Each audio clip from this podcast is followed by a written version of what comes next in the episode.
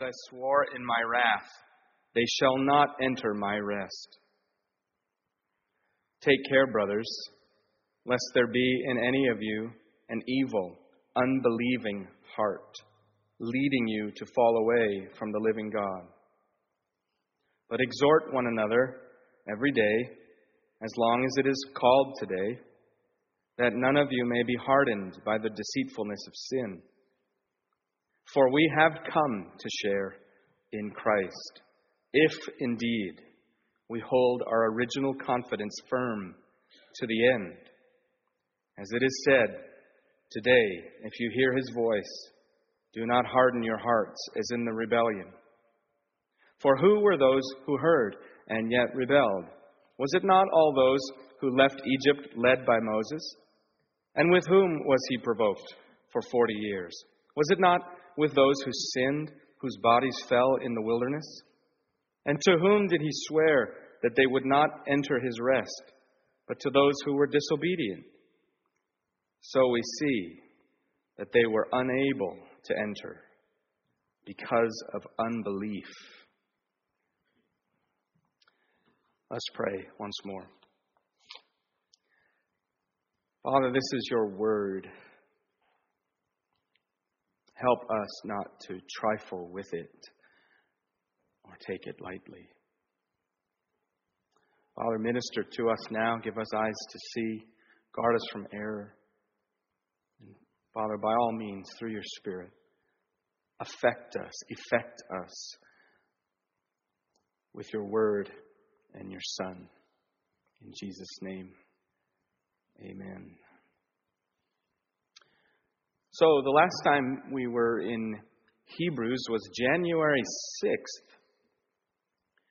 And that Sunday, we worked our way through chapter 3, verses 1 through 6, in which the author asked his hearers and his readers to consider Jesus, the apostle and high priest of our confession. And the particular thing that he wanted us to consider about Jesus is Jesus' faithfulness. Jesus' faithfulness. His faithfulness to his Father, God.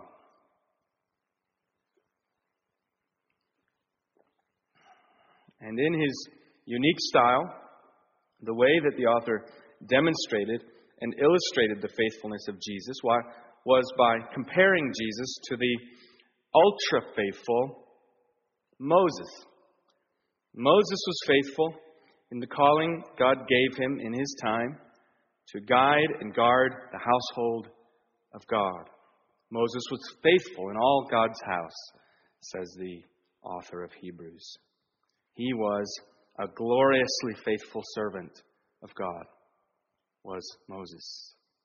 But Jesus has been counted worthy of more glory than Moses Jesus is greater than Moses. Moses himself was in the household of God, Jesus built it. Moses was a wonderful servant in the household of God. Jesus is faithful over the household of God as a son, the very son of God, in fact, God himself. So the author is telling his hearers and his readers, telling us to consider this Jesus this Son of God, through whom God has spoken and provided deliverance from the just consequences of our sinful rebellion against God. And He's saying to them and to us, don't turn back from the Son to the servant. Don't turn back from Jesus to Moses. Don't turn back from the new covenant which can save you to the old covenant which cannot. Don't turn back. Don't drift away. That's his message to them and us. And then at the end of verse 6, we see, we saw these remarkable words, which we just barely touched on back on January 6th. The end of verse 6 and we are his house. If indeed we hold fast our confidence and our boasting in our hope. So, those who are truly in God's house by His grace are those who hope in God and they hold fast to the end, being confident in the hope of the gospel, and boasting only in Christ and in the cross all the way to the end.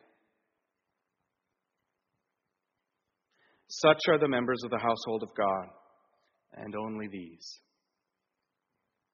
Is that you? Can you know? Test yourself this morning. Are you hoping in God right this very moment for salvation through Christ?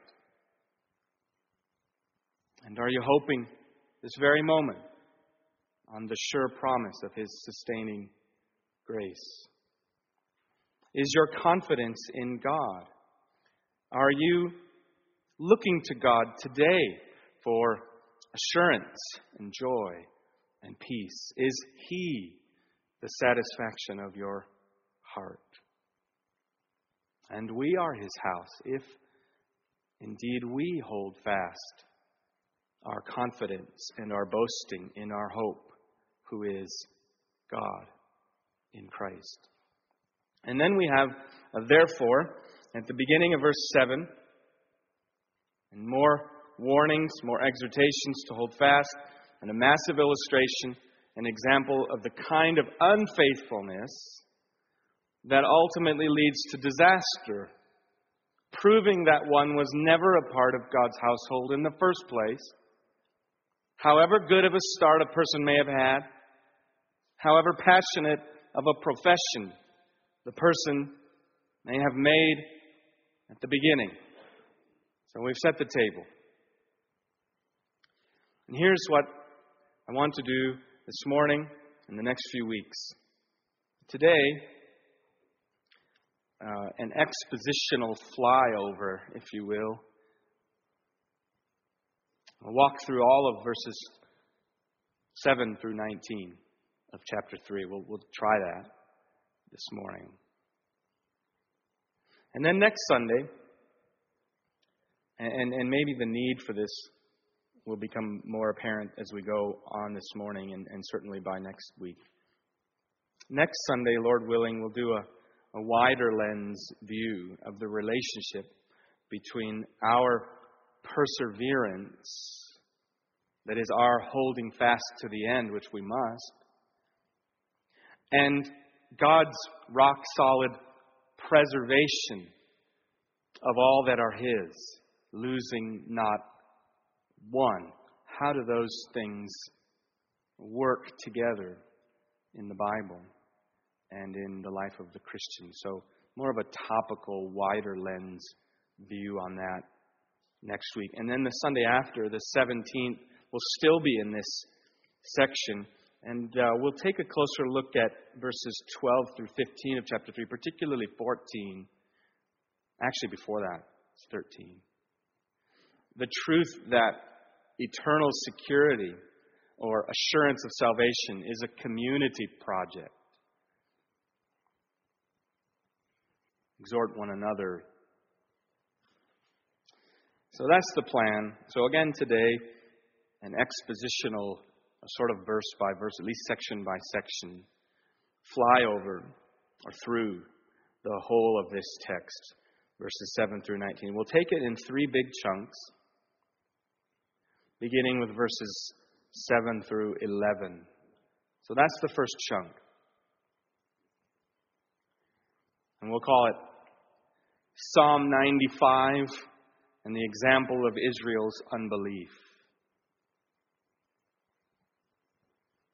And I'll let you know when we switch gears and hit point two and point three and give you a title and everything. So, Psalm 95 and the example of Israel's unbelief. This is verses 7 through 11, Hebrews 3. So, the previous passage concluded with the exhortation of verse 6, right? We are God's house if indeed we hold fast our confidence and our boasting in our hope. Picking that up in verses 7 through 11, the author now confronts us with an example of what the opposite looks like a warning from the time of the Exodus of what it looks like not to hold fast our confidence and our boasting in our hope. Let's read those verses again. He's quoting Psalm 95. He says, Therefore, as the Holy Spirit says, just a little tidbit there, that's a recognition by a New Testament author that the Holy Spirit inspired the Bible. Therefore, as the Holy Spirit says, Today, if you hear his voice, do not harden your hearts as in the rebellion on the day of testing in the wilderness, where your fathers put me to the test and saw my works for forty years. Therefore, I was provoked with that generation and said, They always go astray in their heart. They have not known my ways. As I swore in my wrath, they shall not enter my rest.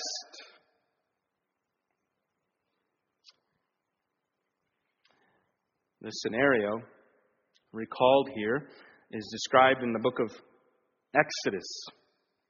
That's in the Old Testament. But you knew that already. Specifically, related in chapters 13 and 14 of Exodus. The people of Israel had been delivered from their bondage in Egypt, if you recall, with a great display of God's power. Pharaoh had pursued them then, but the Lord made a passage for them through the Red Sea, which then swallowed up the Egyptian army after. What the Israelites had just experienced was a miraculous delivery by means of the great power and might of the God of the universe and of Abraham, Isaac, and Jacob. In chapter 16, Exodus, the Israelites arrived in the desert across from the sea, and what did they do? They immediately started complaining. They grumbled against the leadership and guidance of Moses and Aaron. They complained against the provision and providence of the living God, plainly saying that they would have preferred to be back in Egypt rather than where God had delivered them.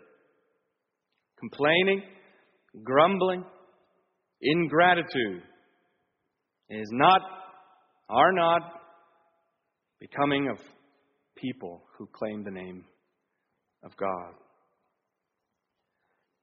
And that's what they were doing complaining, grumbling, ingratitude. And really, what we have actually underneath all of that is unbelief. Instead of trusting the Lord to supply their needs, something He had clearly demonstrated already in great power and might, miracle upon miracle, provision upon provision, the Israelites complained against him, their deliverer. And they kept on complaining until it turned into full on rebellion against Moses. And by Exodus 17, Moses is exasperated with them, and the people are ready to stone him. And instead of striking them all down, God again graciously provided, sending Moses to strike a rock with his staff, and water came out from the rock to once again miraculously provide for these complaining, grumbling, ungrateful, ultimately unbelieving people. The other Old Testament passage reflected here is Numbers 14. Numbers 14, which records Israel's greatest revolt against the Lord. This was after God sent the 12 scouts or spies to spy out the promised land in preparation for the nation's entry. The long and short of it is that only two of the scouts urged that they could take the land. That was Joshua and Caleb. Ten of the twelve reported that they believed the Israelites could not and should not take the land, even though the Lord had promised it to them. Joshua pleaded with the people, saying, Do not rebel against the Lord, and do not fear the people of the land. The Lord is with us. Do not fear them. Numbers 14, 8, and 9 fell on deaf ears. Didn't matter. The people revolted. They cried out that the very God who had delivered them from Egypt now planned to kill them in Canaan. They refused to obey, refused to go forth into the promised land, and even set out to stone Joshua and Caleb, who had stood up against their unbelief. And that's what we have here unbelief. Sinful unbelief. And really, more properly, the chief sin, which is unbelief. And God's wrath, not his discipline, his wrath was unleashed upon the unbelieving Israelite generation. And as quoted from Psalm 95, as recorded in our Hebrews 3:11, God declared that this rebellious generation of Israelites, the lot of them, the whole lot of unbelievers, would not enter God's rest. Perhaps the next generation would believe, but not this one. They will die in the desert under the wrath of God, not in the promised land under the promises of God. So, what's the point? Fair question.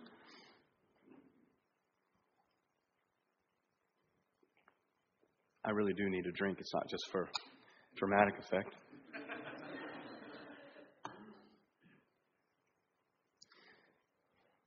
the author of Hebrews is demonstrating something.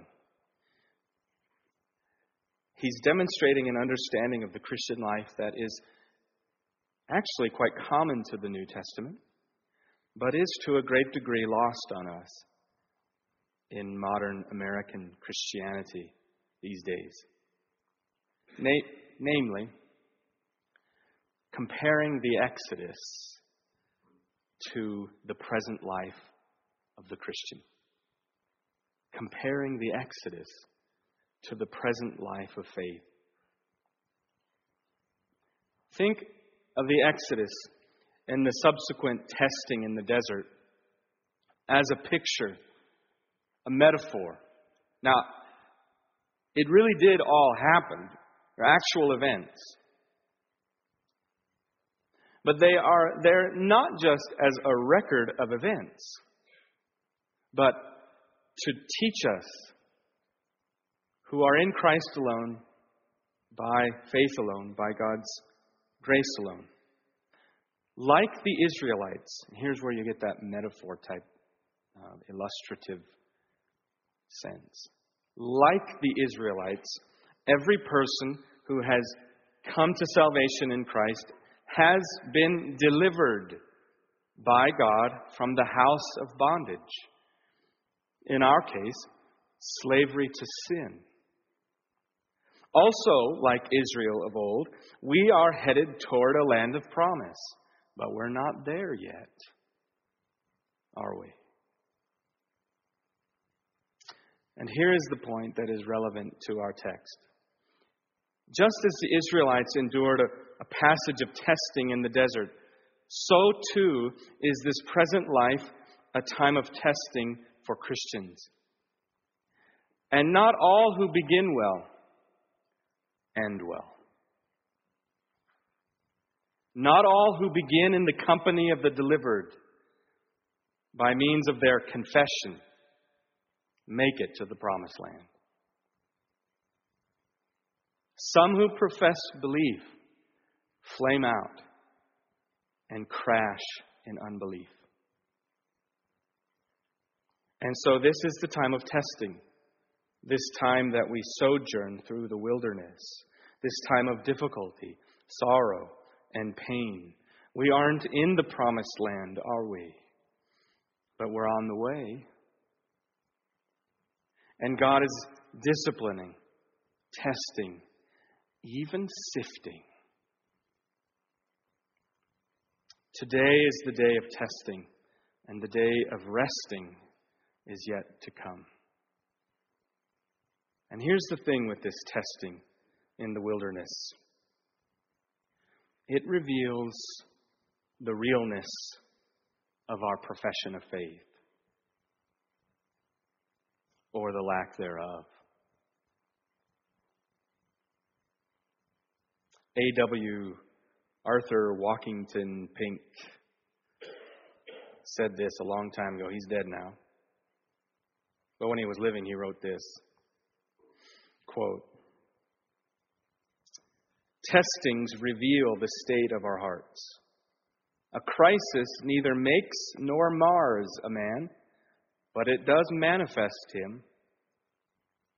While all is smooth sailing, we appear to be getting along nicely, but are we?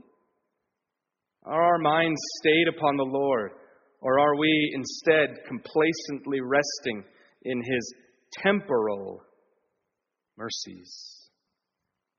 When the storm breaks, it is not so much that we fail under it, is that our habitual lack of leaning upon God, of daily walking in dependency upon Him, is made evident. In other words, the testing reveals the realness of our profession of faith or lack thereof. So, what happens when a little discomfort comes your way? Or a lot? Or inconvenience? Or your health goes away? Or a spouse or child suffers? Or even dies? Or a diagnosis comes? What happens to you? Our past profession of faith will be either proved or disproved by our response to the sufferings and trials in this journey through the wilderness. And so we have the challenge, the exhortation of Hebrews 3 8, again, which comes from Psalm 95. Do not harden your hearts. Trouble has come. Don't harden your heart like the Israelites in the rebellion. They fell away in unbelief. You focus on Jesus. Focus on all that God is for us in Jesus. Loving, merciful God, deliverer, rescuer, Savior, friend. Consider Jesus. Don't turn back like that whole generation of Israelites in the desert. They didn't enter the rest of God. Neither will you if you deny Him too. Have you not seen the grace of God in your life and in our life together? It's true, we haven't seen seas parted or plagues descend or water come from rocks. Have you? I haven't. But guess what? We've seen bigger ones, bigger miracles. Water coming from a rock, that's small potatoes for God. More miraculous? a person born again by the power of God, turning from sin and turning to Him, turning from a life of despair and addiction to a life of freedom and victory and holiness. This is a grand miracle, and we see it again and again in our midst, evidenced by changed lives, changed priorities, changed appetites, people opening their mouths not to the next drink or pill, but to praise God and minister to one another. Miracle of grace after miracle of grace, evidence after evidence of God's grace in the life of His people, in the life of His church, the household of God.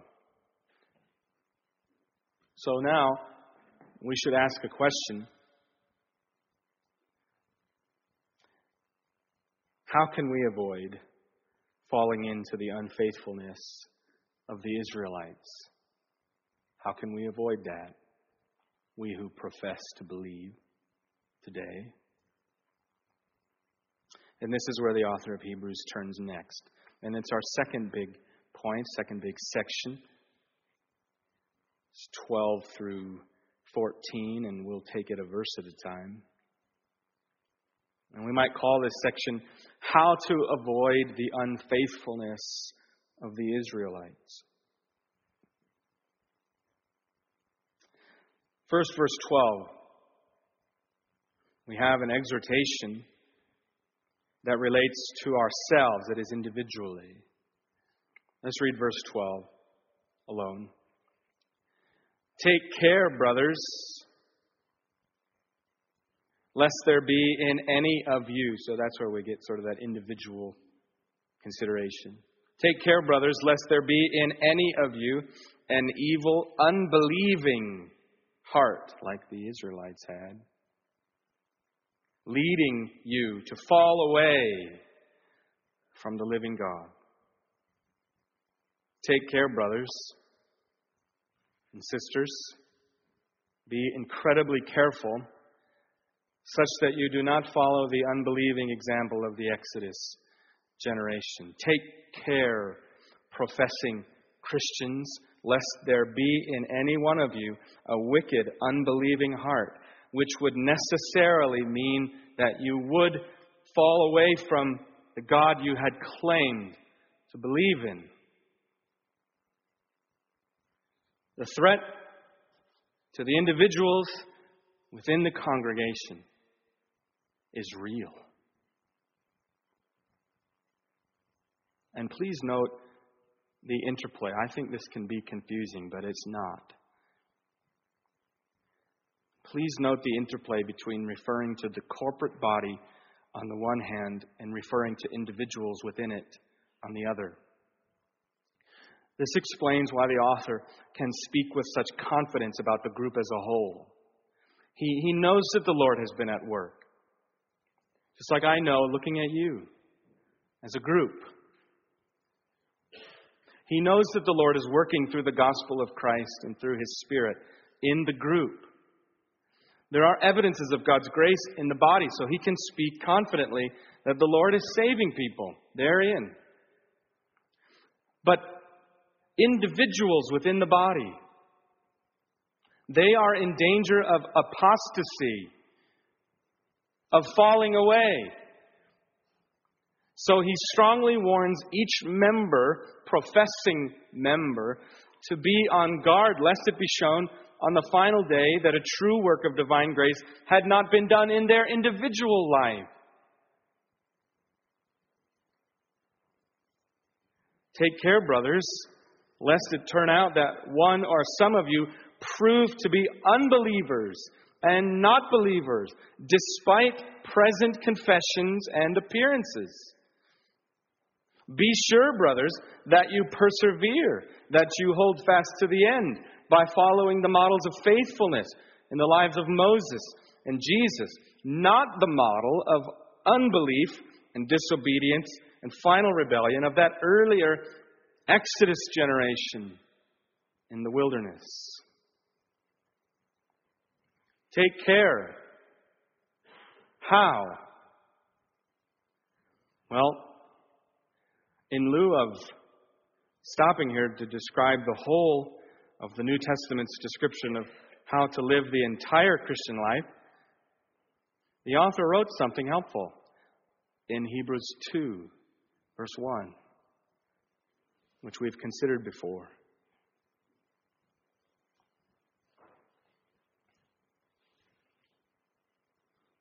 we must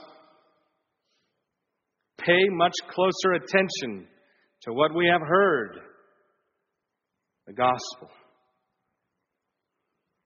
Lest we drift away from it. Take care. How? That's how. Pay much closer attention than you are. Now, second, verse 13. We have, we've just seen an exhortation that relates to, to ourselves individually, and now we have this exhortation that relates to other professing Christians around us in the church.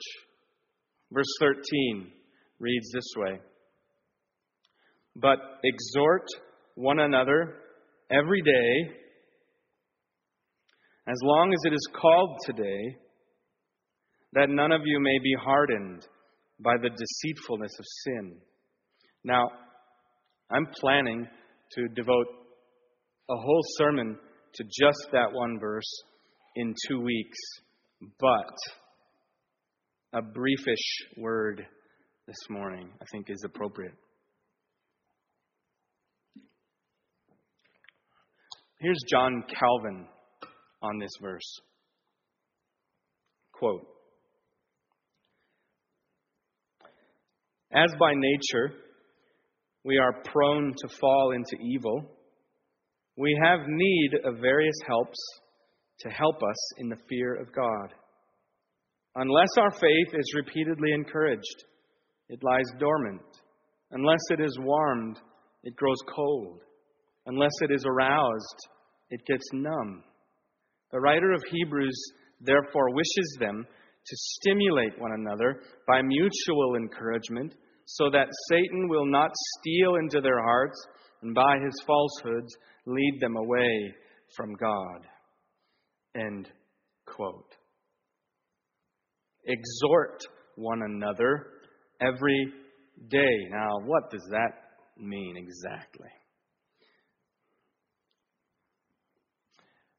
Well, I've been reminded this week that uh, I hate doing this, but I think it's important here. The Greek word behind that English word, exhort, means to come alongside and to call out. To come alongside and call out. So, what is being prescribed here in the body of professing believers is that we are to come alongside one another daily, calling out to one another in all the various forms that are prescribed throughout the New Testament. That is, encouragement, comfort, warning regarding the living of the whole Christian life. Just, in fact, as the author of Hebrews is modeling for us in his letter.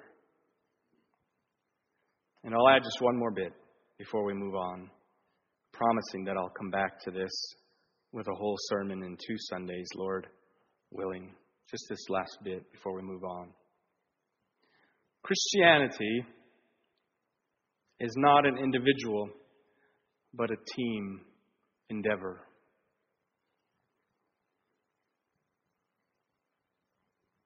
So if we do not know the nature of our fellow believers' struggles and trials, and if we do not share ours with them, then we will never be able to follow through with this command from Hebrews 3:13 nor the dozens of one another's throughout the New Testament. The result in that case would be that individual professing believers among us will be exposed and isolated, exposed to the guiles of the world and sin and Satan, and isolated from the help that God aims to give them through the gathered body. Therefore, we are commanded to be watchful over ourselves and over one another, thereby doing all that we can to ensure, as far as it has to do with us, that none of us falls away from our profession of faith because of the deceitfulness of sin. As long as it is called today, which it is every day, We must watch out and exhort one another daily in this life in Christ for God's glory and our joy in Him. And now we come to the remarkable verse 14. And we need to deal with a very serious point of doctrine here, one that will flow into next Sunday's sermon more topically. Namely, how to think about our need to persevere, to hold fast, to make it to the end, and what this all has to do with assurance of salvation. Verse 14 reads again For we have come, for we have come to share in Christ. If indeed, if indeed we hold our original confidence firm to the end.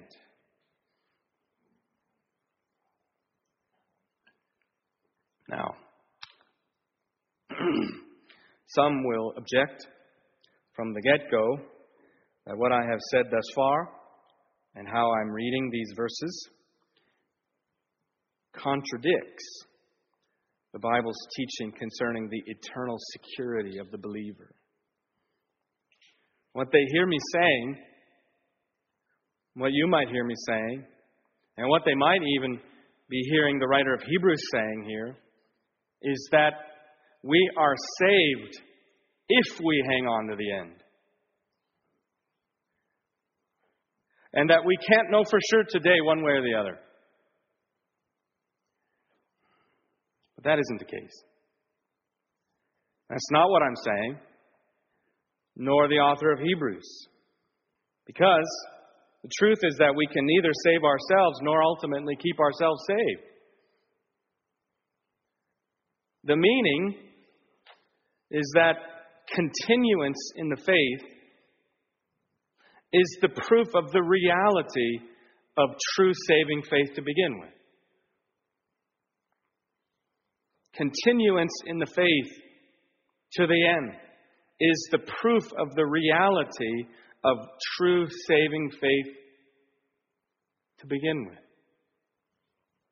In verse 14, we have an if statement that very much sounds like the one we read in verse 6.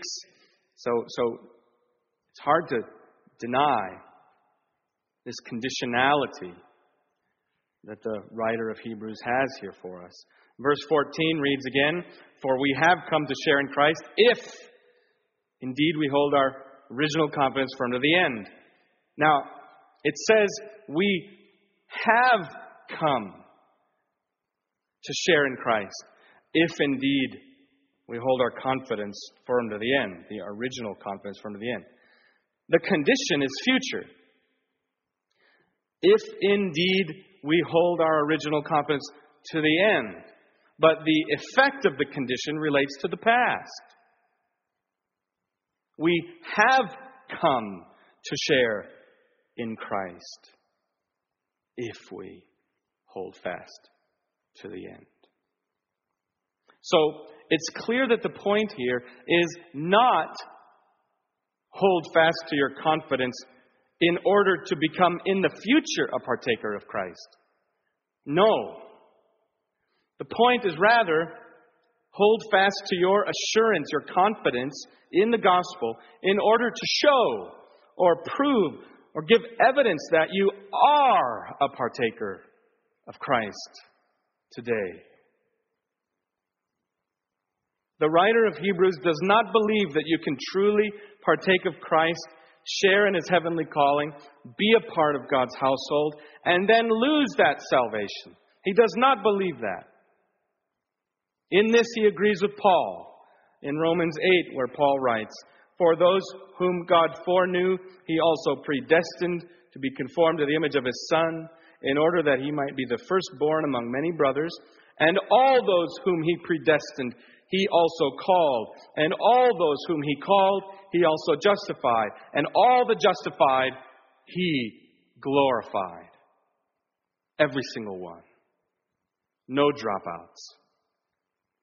And he certainly agrees with Jesus himself, who said so famously, All that the Father gives me will come to me, And whoever comes to me, I will never cast out. That's John 6 37.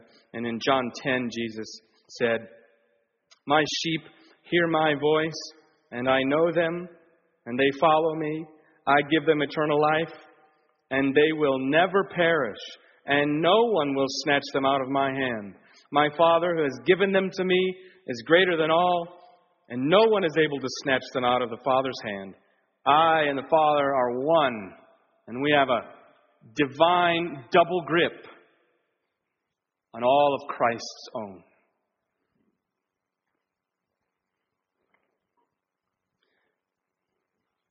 And then the corresponding truth that we must come to terms with is this. If verse 14 says that we have come to share in Christ in the past, if indeed we hold our original confidence in the future to the end, then the conclusion we must draw if a person does not hold fast to the end is that the person was not a partaker of Christ in the past. Never was. It was never real. Not holding fast to our confidence in Christ does not make us lose our salvation. Rather, it shows that we were not truly saved in the first place. Because all who are truly born again by the power of God and therefore justified through faith necessarily make it to the end and are all glorified by the promise and power of God.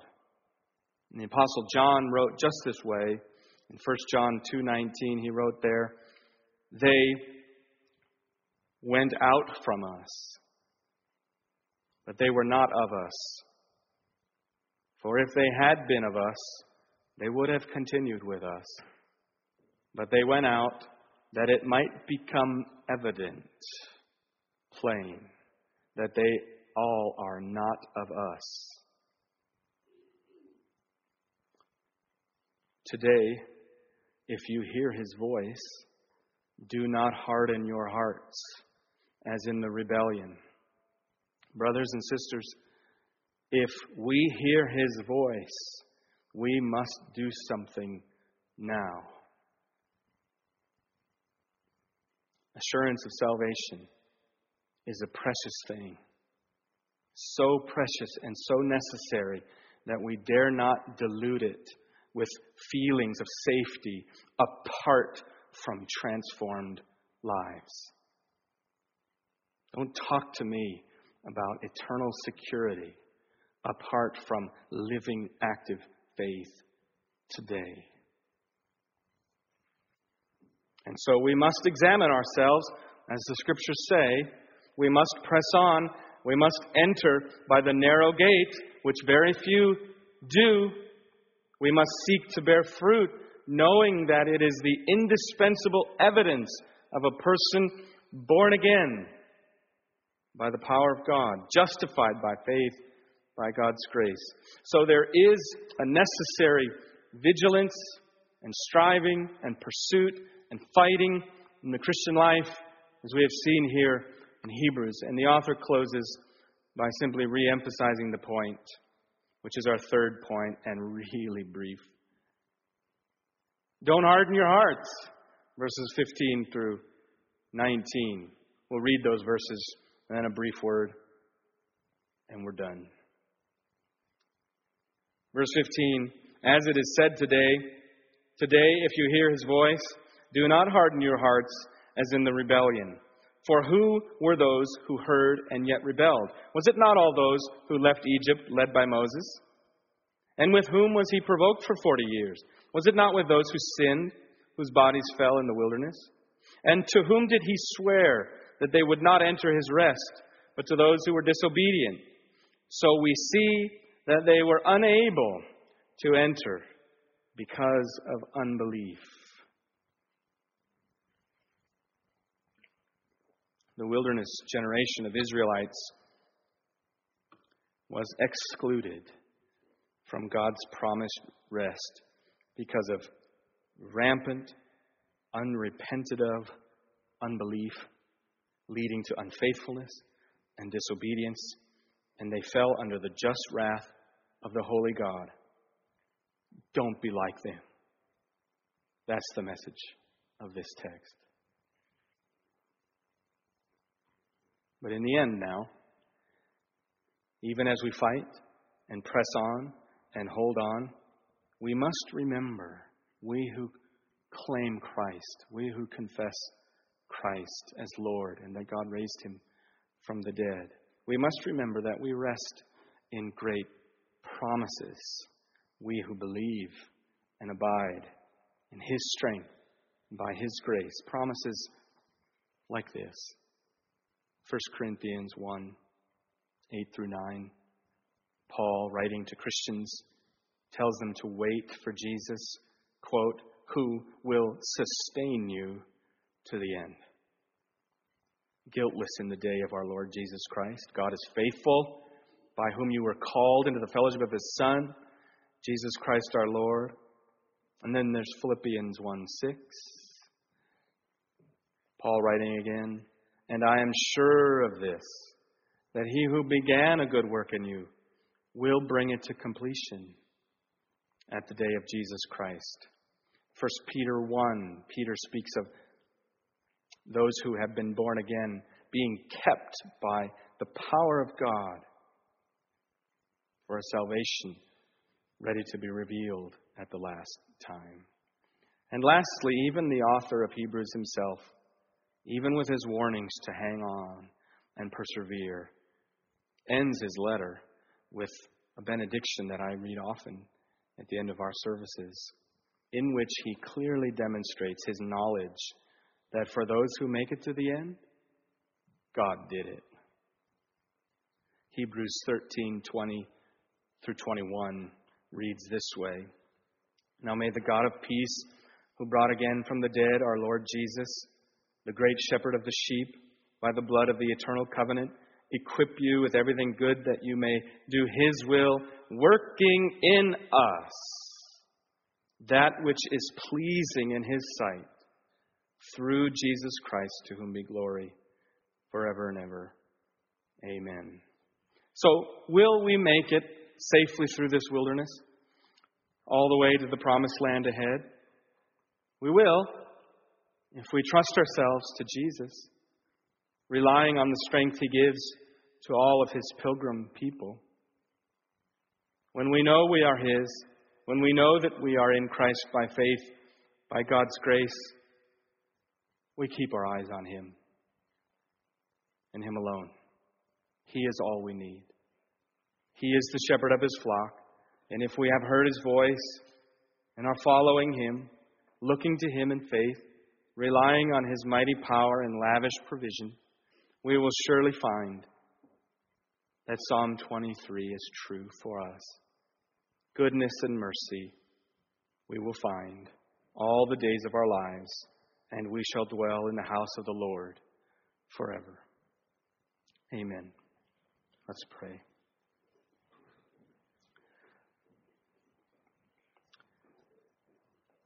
Father, thank you for your word.